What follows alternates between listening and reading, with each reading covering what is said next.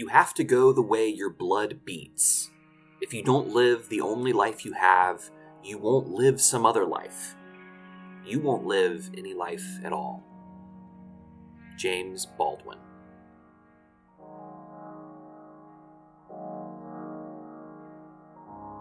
Bending, not breaking.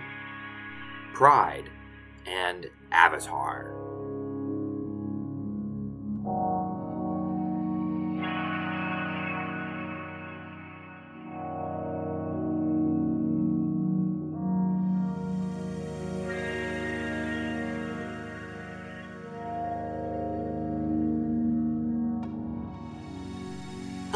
Everyone, and welcome back to another episode of Bending Not Breaking. I am your host, Ben Pruitt, and I have had such a lovely time engaging the Dragon Prince this past week. And I am really just eager to discuss Pride in the Avatar verse now. We had amazing guests, and I am truly grateful for Jesse, Rena, and Devin. And as we move forward into Avatar, you'll recognize several of our guests from previous episodes and some new guests as well. But I want to be clear, it is Pride Month, and we are celebrating full force by bringing you a lot of Pride content. So, over the past week, we released three episodes in one week, and we are planning to offer you the same this week, all centered on Avatar content. So, we will be releasing episodes with discussions about our favorite Pride scenes, our ships, our moments, our headcanons, all in celebration of Pride Month. Now, these episodes don't follow the usual routine, but I am certain that you will enjoy them. There are some other things accessible to patrons that I will say uh, as well that we will be offering and have offered. Some of those have been videos of the conversations we have had with our previous guests and will continue to do so moving forward. So I hope you'll consider supporting us on Patreon to access those cool perks in addition to many more that we offer. And I hope you'll, you know, consider giving us a glowing review uh, or both. Both is good. I really, I love both. Both is awesome. That being said, remember you can find our content on BNB underscore pod on all the social medias. Uh, but without further ado, it is time to listen and head on over to our guests. So let's head there and we'll be discussing Pride and the Avatar.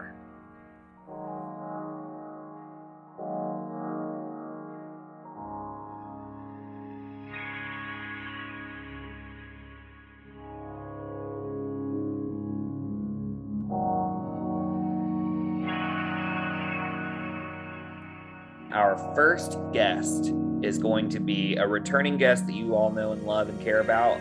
Cameron Flairhelm is back in action, and we are glad you are here. How are you today, Cameron?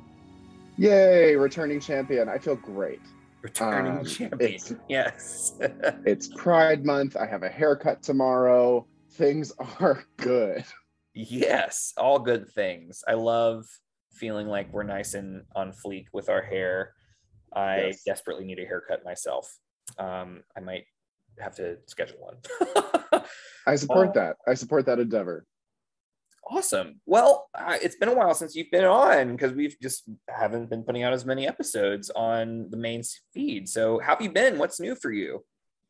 Um, not a whole lot new. I've been uh my husband and I recently bought a house, so we've been kind of dealing with a whole lot of that. Um nice yeah. Um and it like love it. Looks great now. Um but we've been doing a lot of home improvement stuff uh for the last few months. So that's pretty much what's consumed my entire life uh along with trying to maintain you know friendships relationships all that stuff. Turns out adulting's kind of hard. Weird. Weird. So no one told you life was going to be this way. Yeah. I you know what I did last night? This this is embarrassing because I knew about this and then forgot about this. But this is a safe space. Yeah, there's a reservoir under your washing machine that you're supposed to empty fairly regularly.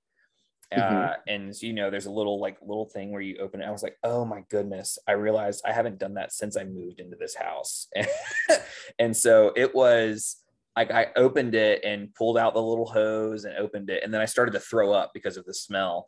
Um, and so Ben, it's bad. I didn't know that there even was a reservoir under the washing machine that you're supposed to clean out. You are blowing my mind, and Yep. now I'm afraid to check my own washing machine. Yeah, you're supposed to do that like once a month. so, uh, funny story. uh, yikes! It's a big yikes. Um, it smelled a little bit like death, but that's a little too high. So, I'm so afraid to check my washing machine, but now I have to. yeah. Uh, but enough of uh, the embarrassing moments for the house, home improvement house things. Uh, instead, uh, we're gonna Yeah, all that to say, hi everybody. My name's Cameron. My pronouns are he and his, and uh, thank you. That's perfect. this is bending not breaking. Yep. All right. Well, thank you again for reintroducing yourself. Can you uh, remind the people who may have forgotten, since you know, and rather, let's let's address our new listeners instead. But can you just tell our new listeners a little bit more about you and what's your relationship with Avatar? So I watched Avatar as like as it was airing, which was kind of nuts. Uh like I cannot imagine what a lovely feeling it is to be able to binge watch Avatar and not have to like try and keep up with continuity on a Nickelodeon afternoon and like like hope you catch the right episodes in the right order. Um and so that's that was kind of my experience. It was my uh I caught it, you know, by chance after school uh, when I should have been doing homework, and then immediately tried to find the rest of it to watch, you know, DVDs and such back then. Um, and I caught, you know, episodes live. And then I, you know, Korra, same kind of thing. I as soon as I heard there was an Avatar spinoff, I was following the news cycles around it. I was keeping it, I was staying on, you know, on top of who was cast and what the premise was going to be. And I was really excited for that. Watched all of that live, even when Nickelodeon shuffled it off to Nick.com and you know, all of that happened. I watched every episode week to week. And uh I yeah, that's kind that was uh I've I've I'm huge into geek culture and a whole bunch of franchises. Avatar is one of them that I care very deeply about. I love it. There's one of our other guests was talking about this, and I interviewed them before I interviewed you, but you're going to be first, so it's fine. Uh, they were talking about how they watched uh, Korra live, but they got to they found Avatar first, and then that's what got them hooked onto Korra. Um, oh, nice. so I just I'm I'm jealous of all of you who got to watch everything live and really just enjoy it all uh, as it was coming out. Um, I remember I had a camper at summer camp who had shaved their head to have an arrow on top of their head, and they they came to camp and I was like, "Why is your hair like that?" And I had no idea what it was back in the day because I had never seen the show, and I was like, I, Oh my seems like an interesting phenomenon." And like looking back, I'm like, I want to go hang out with that camper. Where where where are they? um, but but so Yeah, time for a reunion just so you can find throw throw a camp reunion just to find that find that person. Right? Yeah. Oh, well, that brings us to kind of my next question for you. Our, our episode today is about pride, right? Because it's June, it's Pride Month, and we're excited and, and we're thrilled to kind of be a part of this movement and uh, share information and share stories. And I want to ask you kind of explicitly what is your relationship with pride and what does it kind of mean to you? Sure. So I am a gay man, and so my relationship to pride is is very, you know, it's personal to me. It matters, and you know, I, I feel I feel a little bit of complications around my relationship with pride, which we can talk about later, as far as like what the pride, you know, has what pride has become to a lot of companies and things like that. But as far yeah. as like the and what pride is about and when it where it started i feel like a deep connection to that um and i feel like it's super important for queer youth and just queer people generally to have a, a space a moment in time annually. I mean preferably daily but at the very least one month a year where they feel like they can see that they matter At, at minimum, one month a year. It seems like that's right like, you only matter one month a year is uh frankly right it's that kind of it's that double-edged sword of like you know, I imagine it's very similar to how some people feel around Black History Month that, like, well, Black history is always important, and that is true. Queer history is always important. Everyone is important all the time.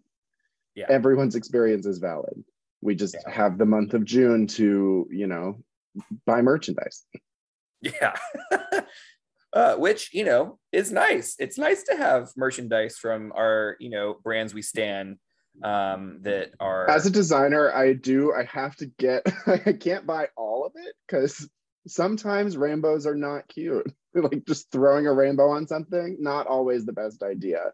But when it's done really well, I fully endorse it. here here i i will second that that's that sounds lovely okay so we've talked about you and now i want you to talk about what moment in the avatar verse or scene or ship or uh, anything that you want to center on that relates to pride that we want to kind of focus our time on moving forward Sure. People, to people that know me, it will come as no surprise that I wasn't able to pick just one. I had one all lined up, ready to go, took my notes, watched the episode and everything. And then uh, I was stuck in traffic on the way home to get on this this call to record with you. And I immediately like I had this like brainwave of another moment. So I have two that I really want to talk about, but I think it is going to be better to start because we've kind of already touched on this, I'll start with my uh, spontaneous uh, realization one, which is uh, a moment that really struck me. I remember when it was airing, and especially you know during this particular month of June. Um, in the Legend of Korra, you know, there they have the pro bending team, the Fire Ferrets, which is Korra, Bolin, and Mako, and they get sponsored by Future Industries it's the only reason they're allowed to keep competing because uh, it's a big entry fee and all of this stuff. And Asami really helps them out by getting her dad to sponsor them. And uh, I get uh, spoilers for season one of Legend of Korra, but it turns out that uh, Hiroshi Sato, Asami's father, is anti-bender and like very much he's part of the equalist movement and he has been he like bankrolls them and he's their like tech inventor guy uh, that kind of helps the equalists combat benders. So that strikes me during pride month in that this idea that corporations will throw a rainbow on things but it doesn't necessarily mean that they support you and you have to be very careful with uh, who you trust who you you know who you decide to throw your patronage behind uh, as a consumer uh, and also just consumer culture generally.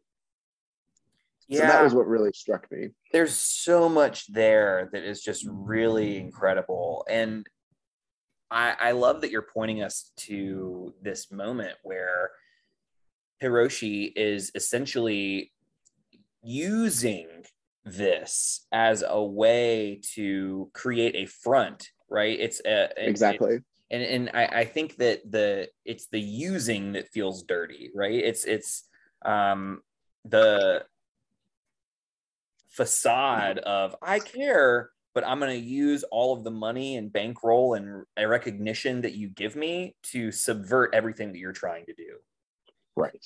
And which feels very uh prescient in i mean obviously in pride month generally where you know you have people throwing their you know edited rainbow logos on their social media channels for the us and the uk but then you have you know other countries where their logo is very much standard and they do not talk about pride and they do not talk like so how deep does the support really go and you know what causes are the, are these companies donating to and like are Yeah. they genuinely i think it gets at you know allyship versus performative allyship on the most base level Absolutely. And that's something that I think is really worth visiting is that's that's why the term ally is not something that people can claim. It's something that is conferred and it can also be removed. It can be taken away, right? And so I, it's something that people are are given rather than people can claim. And I think that that's a, a really good example of like I just had a complete left turn in my head. I, I was thinking about Chick Fil A now, so thinking about like Ooh, let's you, follow that thread. You also know what companies aren't putting up Pride logos based off their history, right? And Chick Fil A is one, and where they have a very, very not healthy relationship with Pride. Um, in fact, yeah, with the Pride. community as a whole. Yeah, it, it, that's. I mean, they're they're the most positive thing I can say about them is they don't. They at least they don't pretend. Right yeah. Uh, that is the most positive thing I can say about that versus a company that will, you know, throw out a pride themed burger, but not necessarily there. Again, it's all about where the money actually goes. Yeah. And, and I think an example of this that is not to do with pride, but has to do with uh, just race relations is Walmart came out with a Juneteenth flavored ice cream. And if that doesn't make you cringe, then I don't know what will. Because that's do you know do you know how many people had to approve that? That right? went through so many people, and nobody thought, hmm, maybe we should take a minute. Let's yep. let's feel out the pulse on this. To be fair, it was pulled very quickly once it reached public, but it's one of those right. things where I that just marks what's important in your leadership. Why don't you have people of color in your leadership that are vetting that as a hey, don't be dumb? For a company like Walmart, I'm pretty sure we know exactly why they don't have anybody like that in the room. Uh yeah, it, it speaking of you know juneteenth and all this stuff you see this co-opting of social justice very frequently i mean you saw it on a large scale in 2020 um, with you know when our country uh, the united states was grappling with racial justice um, you know for a minute before everyone i guess moved on. But a lot of companies through you know changed did did what we see a lot of in june for pride which is changing their logos on social media. They will you know engage with and share content from creators of that community uh, but it's just it's not once the fad or the craze has passed or pride month is over what have they done that is meaningful and impactful? And i think yeah. to to get back to avatar a little bit hiroshi really didn't do much except pay the fire ferret's entry fee and then they had to be walking billboards for him. They had to wear the future industries logo and showing three big important you know benders on a platform like that wearing the future industries logo like that's they're like nascar drivers you know? And, and so i that that was what that's where that connection got me. And and i think the the word that comes to mind for this is integrity which is in thinking about the the difference between per like professed values and practiced values and to to have integrity is to have those two things aligned and what we're seeing with these yes. companies is there's a lack of integrity right and so that's the nature of the capitalism right where we are seeing the the problem of capitalism in this very relationship with with pride right we are going right. to use the rainbow to have more people buy our product and so it's only using the, the rainbow logo as a means to achieve more money. And none of that money is being used in the practiced value. It's only yeah. the professed value. And I think that's what you were talking about earlier when you said um, the, the, there's there's a difference between these companies who slap on a logo and who are actually uh, spending money to and donating to causes and I think that's just so important and we see that Hiroshi is a prime example of what that shouldn't look like. exactly. You know, Hiroshi is for all intents and purposes it seems that Future Industries is the Disney or the Tesla of the Avatar universe. Yeah. Um and it, this is kind of a bigger question, but is that kind of representation and that kind of allyship better than none at all? Is performative, you know, rainbow capitalism more beneficial than if they didn't then you know for example what like chick-fil-a does which is do not acknowledge pride in any way and not like I don't know. I feel like it. I I can't speak for anybody but myself when I say that I don't know what it would have meant to me as a kid to see even the most performative, uh, cynical gestures that we see from co- companies around Pride. Yeah, I, I think for me, and again, I'm only coming from my perspective, I think that it is better than nothing and it is not enough. It is both at once, right? Right. Like I would rather someone have a rainbow logo for a little while than never, right? And I because I think that that even that alone is to let me reshift that. I think that when companies can make money off of pride, I think it shows yeah. companies that this is important because I think that our dollars are just as much of a vote as voting at the poll. um, and so when we spend money at Chick fil A during Pride Month, when they don't have Pride, what we're saying is we don't care. When we spend money at somewhere that does have a Pride logo, what we're saying is, hey, this matters to me. And so I, I think where we spend our money matters. And just because, you know, these massive corporations are choosing to do this, I don't think like it's one of those things where like I'm gonna not spend money there because they're putting up a pride flag. I think that's counterintuitive, yeah. right? It's no. Right. I think, I think we don't spend money if they're putting up a pride flag and they're actively harming the community. Um, Definitely. Um, and and sometimes people just don't know so that's why it's you said this earlier but it's important to do to know your stuff and know your research and know the background of these companies that you're spending your money at at which you're spending yeah. money I was having this discussion with a friend of mine the other day about, you know, it. Oh, well, if you look hard enough, everybody donates to something problematic. And so you just really shouldn't buy anything. And I was like, I don't feel like, I feel like that's a real gross oversimplification that, agreed. yeah, may, may help you feel better at the end of the day about you still wanting that Chick fil A sandwich. But like, it, I don't, I don't think in the world that we're in, there are companies that you can support that do not do harm, active harm with uh, their money, at least to marginalized communities.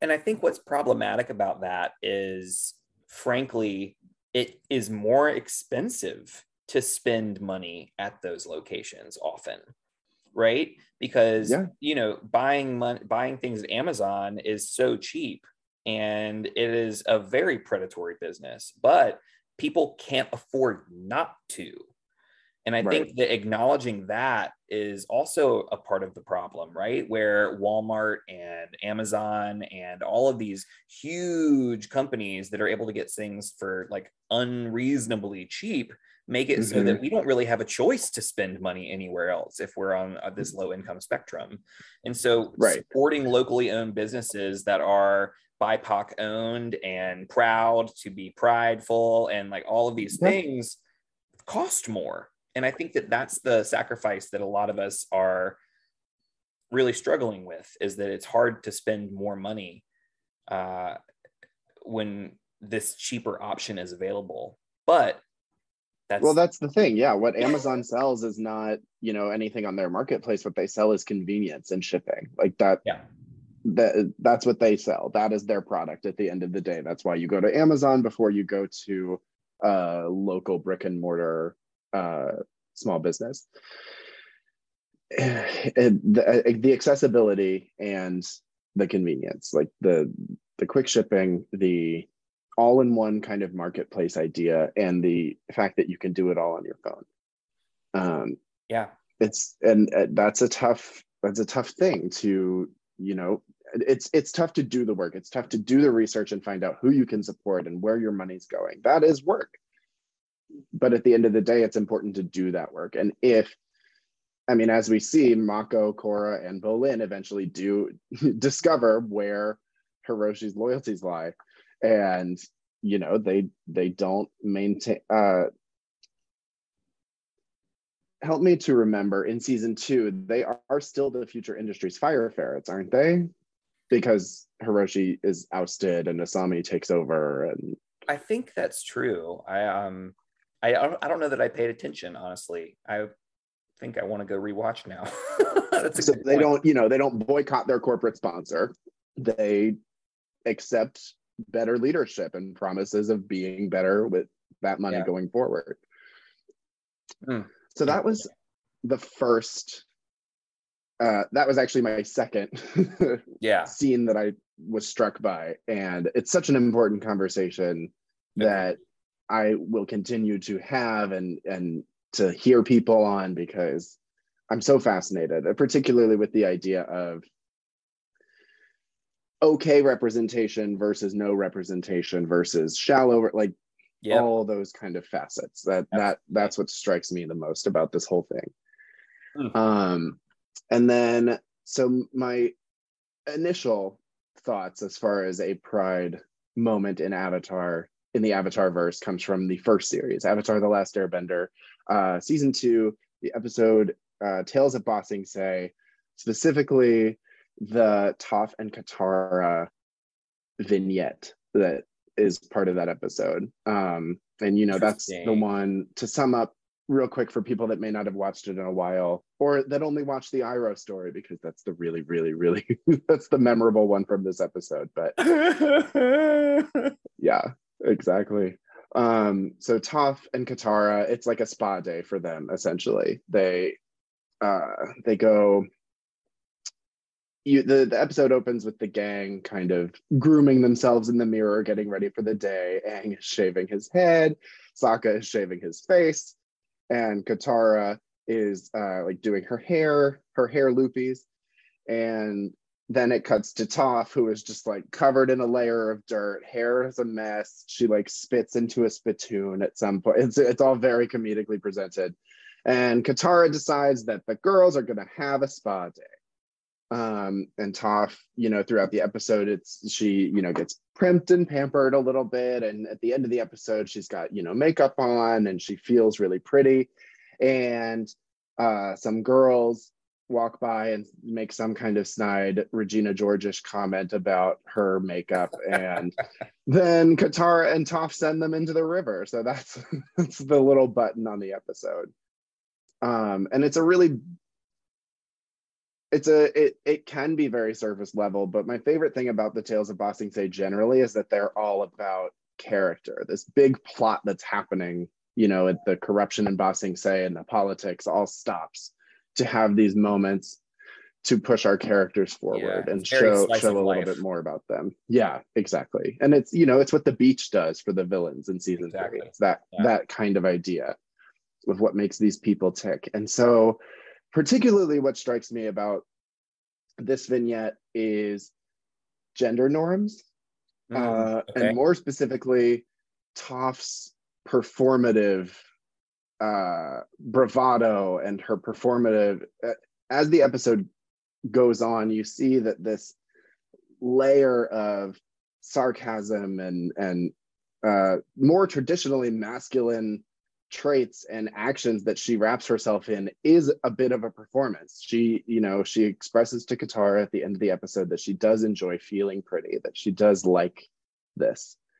Um, and this moment was so important to me. It struck me, it's it's definitely one of the first times that I can remember seeing gender norms examined like this mm. on a children's network. Uh, you know, at, by the time that I had was watching Avatar, live like i had seen the birdcage or victor victoria that challenged gender in very different ways but this was the first time i had seen media that is mostly designed for children target this idea yeah. explore this idea of gender norms and performative uh, aspects of that. So i'm hearing from you that from from your perspective Toph in everyday life is performing like more masculine traits when there is this desire almost to feel pretty and live into more feminine traits. Is that what i'm hearing? Just to kind of relabel that? I feel personally that it was more that she recognizes what my my read on this is she recognizes that she cannot do femininity in the same way that a Katara or somebody like that can. She will never be completely at home in that kind of world because of who she is as a person. So she instead goes completely the other direction. Mm. Yeah. And it's just and I think what's notable there is that there's there's choice there, right? In how you perform gender. Um, mm-hmm. and uh, what we're seeing is due to what I imagine is probably disability, right? Toph's inability to see plays a role in this, right? I can't see, I don't know what makeup does and looks like. I don't, nor do I care because I can't see it. And so, yeah, and I can't really apply it myself. Like, yeah. Just... So it's interesting to me to think about how, because the nature of Toph's identity affects how she chooses to dress and how she chooses to perform gender. And so, well, and that she views it as so binary that if you can't yeah. be feminine, then you must be this. And I think it's important. I mean, it was, it was, now that I think back on it, it's an, it's kind of a commentary on the fact that you can do multiple things and you can have a spectrum. And I know that for mm-hmm. me, I, as a little gay boy, performed masculinity a lot in an attempt to avoid uh, bullying and like physical harm to myself. I performed a lot of more traditionally masculine uh, behavior. And it's one of the things that I think I'm proudest of myself is that I can embrace this idea that anyone can like anything. It, it is a spectrum. There's not just masculine behavior or feminine behavior, but you can paint your nails and play football or what. Like there's, there's yep. all this kind of stereotypes that we're breaking down as we evolve as a society that I think this episode kind of touches on and you know maybe not intentionally but yeah. that's what I get. I love that. And I, and I think what we we see this show play with gender performance more than less explicitly than it is done in this episode. And I think uh we see, you know, Korra is very traditional, has a lot of masculine qualities. We see Aang has a lot of feminine qualities. There's a there's a lot mm-hmm. of uh, gender fluidity that we see that makes these characters so lovely that uh, without a lens of paying attention to to gender, you don't necessarily notice uh, unless right. you are stuck in a real. Kyoshi defies right? a lot of gender norms. Yes, Absolutely. So, what does it say about, you know, about Toph then, from your perspective, that Toph is performing masculinity to a to a point, uh, and then is we see her soften over the course of this episode. Literally, her voice changes and it gets quieter and softer. We see her adapt to, she starts to wear makeup. She's like, this whole shift to but i also enjoy this. And i'm just curious like yeah. what does that what does it mean to you to see that on screen? Like i kind of touched on a little bit. It was one of the first times i remember seeing this idea of uh, now i have the words to describe it but at the time i didn't. Now i can say that you know it, it does touch on this idea of gender as a spectrum of behaviors that you know it, it behaviors do not uh, necessarily like behaviors are not gendered inherently. We have gendered them. Um, and you know, likes and dislikes and hobbies are not gendered, but we have gendered them. And I think this episode really, uh, it, it this moment for Toph really touches on that for me. And it, it reminds me that like she, I guess this is a little bit of a separate point, but she was sheltered she was literally just locked away from society and the village yep. had no idea she existed like it was a rumor that this the beifong family even had a daughter at all um, and that to me also kind of speaks to this idea that queer people often experience which is okay well just don't put it in my face don't yep. you know like you don't need to be so loud or be so vocal yeah. or be so like you don't need to be in my face quote unquote with yeah. your preferences quote unquote is what these kind of people tend to say it's the notion of um, i'm going to tolerate this but right. i'm not i'm not quite at the point where i can accept this um yeah which is and i think to Toph's parents credit and and most I'll speak to my own experience. To Toph's parents' credit, they were doing it because they fear for her safety. Now, I don't think it was the right course of action, but it was motivated by love. Um, my parents, I am very blessed to have a very support, a family that is very supportive of my queerness. Uh, and you know, like my parents are those people that you, you give out hugs at pride celebrations, you know. Um, but when I wasn't out when I was a kid, I was still very, mm, I was still pretty obviously queer in some kind of fashion. I have gay voice. I like I did a lot of things that are traditionally feminine. I was very interested in like female pop music and uh I really wanted to paint my nails and like all this stuff that marked me very obviously as uh gay for me personally, but they're not inherently gay traits either. Um, and my parents were very concerned for my safety, not that they don't, it wasn't ever motivated by, we don't feel this is right, but they indirectly, their concern for my safety indirectly encouraged me to perform masculinity, to put on this mask and, yeah. and hide different aspects of myself for my own safety, you know? Yeah. And obviously that's not as extreme as what Toph's parents have done, but it's that kind of idea to hide this person to keep them safe. Well, and I think that's, uh, uh, I think that is worth naming in terms of phobia, right? In terms of fear. And so in this case, it's not necessarily fear of, right? Literal fear of uh, you know being my child is gay i'm scared that my child is gay. It's it's i'm scared what will happen because my child is gay. And that's still a yeah, of fear of the right? societal response. Yeah. Right? And so I, I think labeling like homophobia and being clear about the when when we talk about what is homophobic it, this is a response that is homophobic and not in the sense of like i hate it's it's the difference between calling someone like hey you're a racist and also like this racism exists in our world and it is systemic and it is bigger than us right? And it, like yeah. hey you're a homophobe versus this is rooted in homophobic behavior right? And rooted in homophobia and thinking about right. how we can label that and really address it is uh, a pretty important uh, aspect to think about. So I, I, appreciate you kind of lifting up this this distinction between the two. Oh, wow, this has been a really fruitful conversation.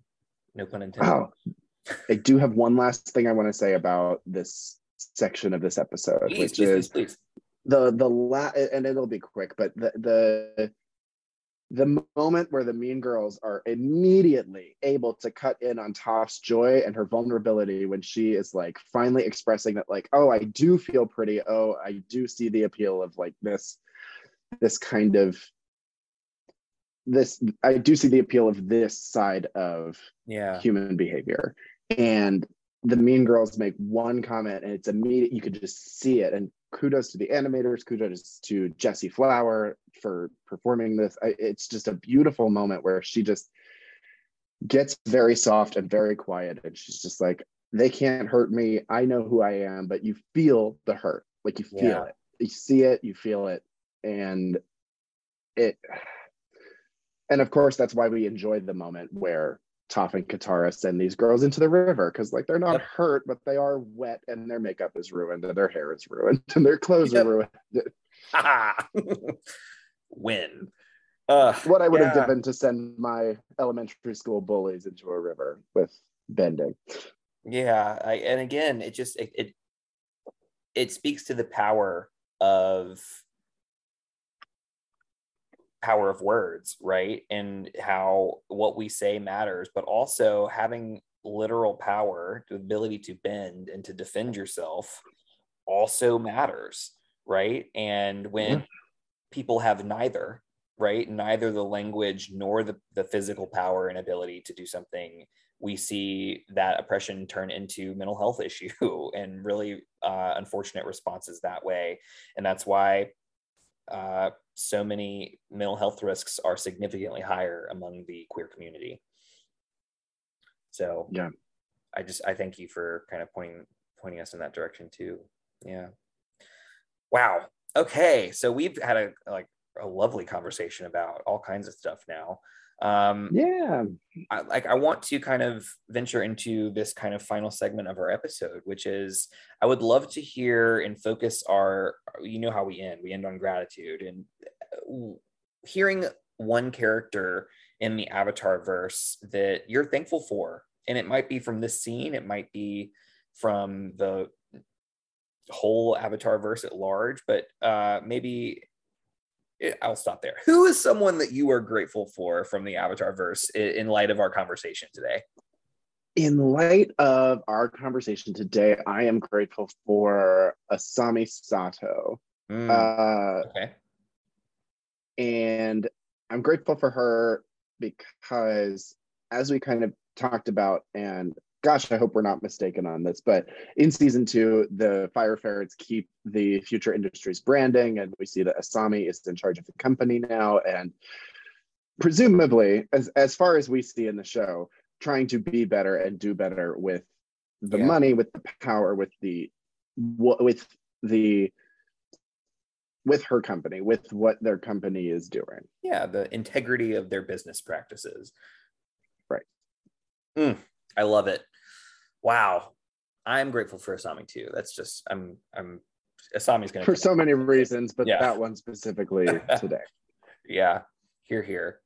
Okay, well, this has been a lovely, lovely episode with you, just to kind of break down and learn. Wait, who are you grateful for? Oh, I haven't been sharing with all these recordings, but I guess I can share quickly. Uh, my, I think the in light of our conversation today, I am grateful that Katara was willing to take Toph on this adventure and let her explore this different side of herself that she hasn't had an opportunity to explore because I, I'm I'm sure that there were people who wanted to do this for her at the Beifong estate. I'm sure her parents was like, "Let me dress you up really pretty," and she was just like, "I don't want to deal with this because it wasn't worth it." But for some reason, she said yes to Katara. Um, we don't right. see her wearing makeup when Aang finds her in her Beifong dress on the estate, right? We we don't see that on her face.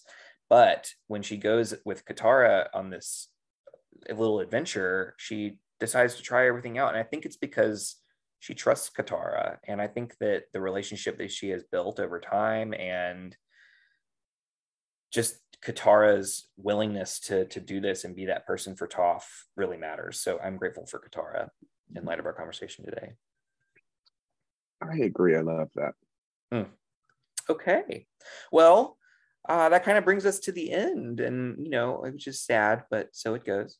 Um, As we people want to find you, yeah. If uh, people want to find you and you want them to find you also, how would you want them to do so? Uh, you can find me on all social channels on at candid underscore Cameron, like candid camera, but Cameron, uh, because that's my name. Uh, feel free to find me on those channels. I am uh, I'm on all of them, and uh, I guess if you want to find me, that's where.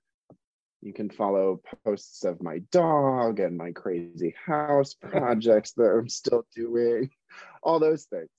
Love it. All right, you heard it, folks. Candid underscore Cameron to find Cameron. You can also find us at BNB underscore pod on all the things. Uh, join our Facebook group and have a conversation about uh, all these things that you're listening to on the podcast. We'd love yeah. to have you. Um, but other than ah, that, oh, you can find me on that Facebook group also. Oh, lovely. just join us there. All right. Well, in that case, I am thinking that this is the end. So uh, thank you again, Cameron. And until next time, be well and do good. Thank you. You too.